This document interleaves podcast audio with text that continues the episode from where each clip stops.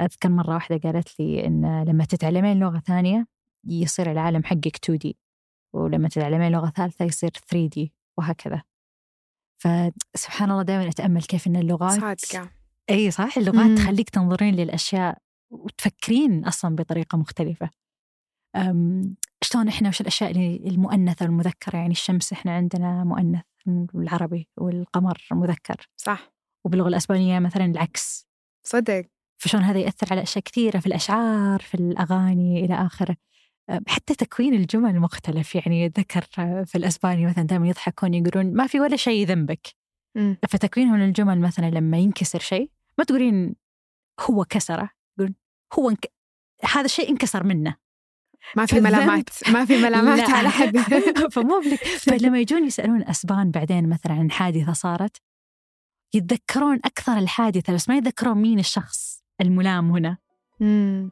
ففي تيد توك اتذكر وبحوث كثيرة حتى طلعت عليها تتكلم عن هذه الأشياء إحنا شلون اللغة تأثر علينا حتى تأثر على قدراتك العقلية. مم. آه، تأثر على طريقة تفكيرك حتى. هذا بودكاست الفجر من ثمانية. بودكاست فجر كل يوم نسرد لكم فيه سياق الأخبار اللي تهمكم. معكم أنا ريهام الزعيبي. وأنا ديما العامر.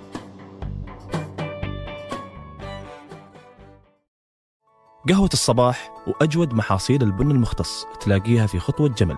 اعرف أقرب فرع لك من الرابط في وصف الحلقة.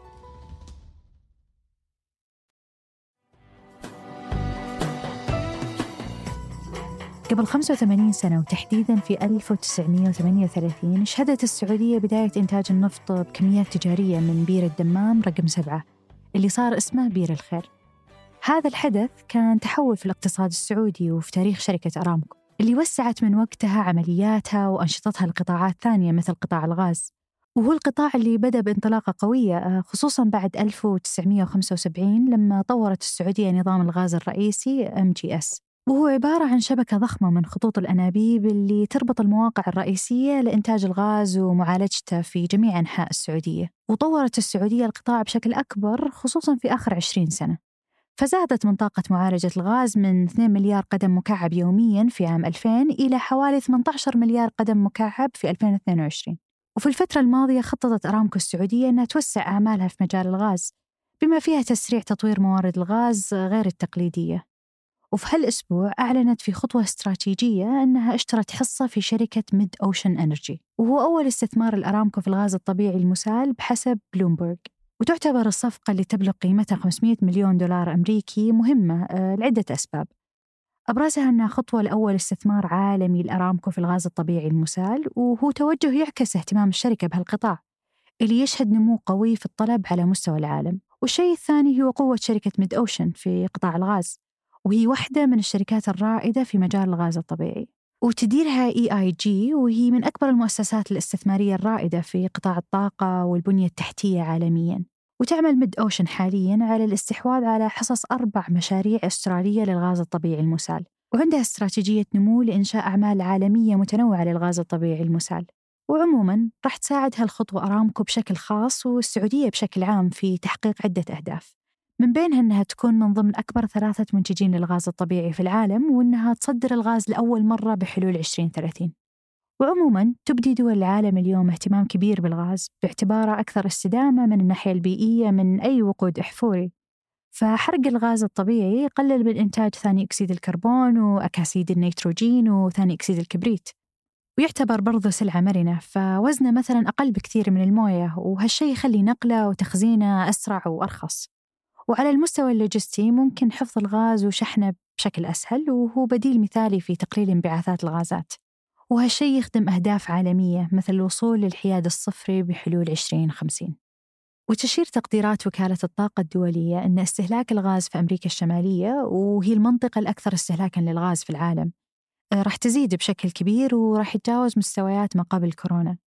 وأن منطقة الشرق الأوسط برضو راح تشهد نمو في الطلب على الغاز في السنوات الجاية حتى تواكب النمو الاقتصادي والأنشطة الصناعية. عشان كذا تعمل أرامكو السعودية على تطوير محفظة غاز عالمية متكاملة حتى تكون لاعب رئيسي في القطاع خلال السنوات السبع الجاية وتكون مصدر للغاز خاصة في الأسواق الرئيسية مثل آسيا وأوروبا.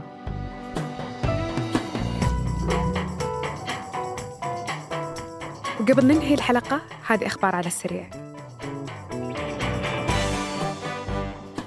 بسبب شكاوى من مشكلة ارتفاع الحرارة في أجهزة آيفون 15 برو ردت شركة آبل أن أساس هذه المشكلة في الكثير من الجوالات هو نظام التشغيل iOS 17 وقالت الشركة أن الجهاز يمكن أن ترتفع حرارته شوي في الأيام الأولى بسبب كونه يعمل على مدار الوقت لتهيئة الإعدادات ونقل بيانات المستخدم وأيضا حجم التطبيقات اللي ينقلها الطرف الثالث من الجهاز. وصرحت آبل في التحديث القادم للنظام أنه ما راح يتضمن أي بطء في المعالج الأحدث الموديلات. وما ذكرت متى بيكون تحديث نظام تشغيل iOS 17 متاحا لبقية الأجهزة ولكن يتوقعون إطلاقه في أكتوبر.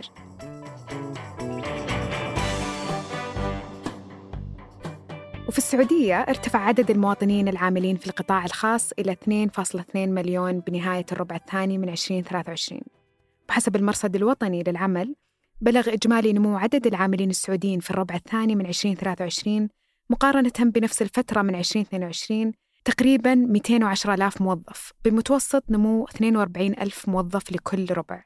وبلغ عدد الموظفين الذكور 1.3 مليون موظف مقابل 900 ألف موظفة ليبلغ معدل التوطين الإجمالي 22.3% وبحسب البيانات في ارتفاع أعداد المواطنين العاملين في القطاع الخاص سببه معدلات النمو الإيجابي.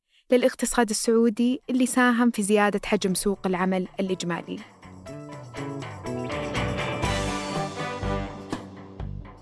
كشف تقرير أن الأندية السعودية أنفقت في فترة الانتقالات صيف 2023 حوالي أكثر من مليار دولار شامل الانتقالات الداخلية والخارجية.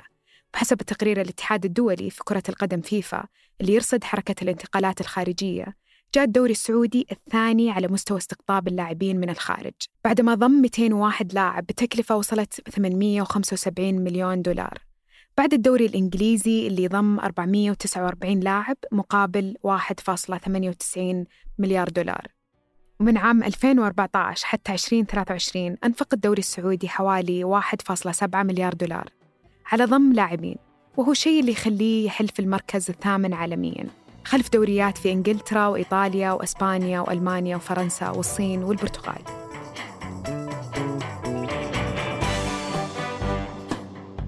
أنتج هذه الحلقة ترك البلوشي وريناد العيسى وقدمتها أنا ديمة العامر. وأنا ريهام الزعيبي. وحررها محمود أبو ندى. أشوفكم بكرة الفجر.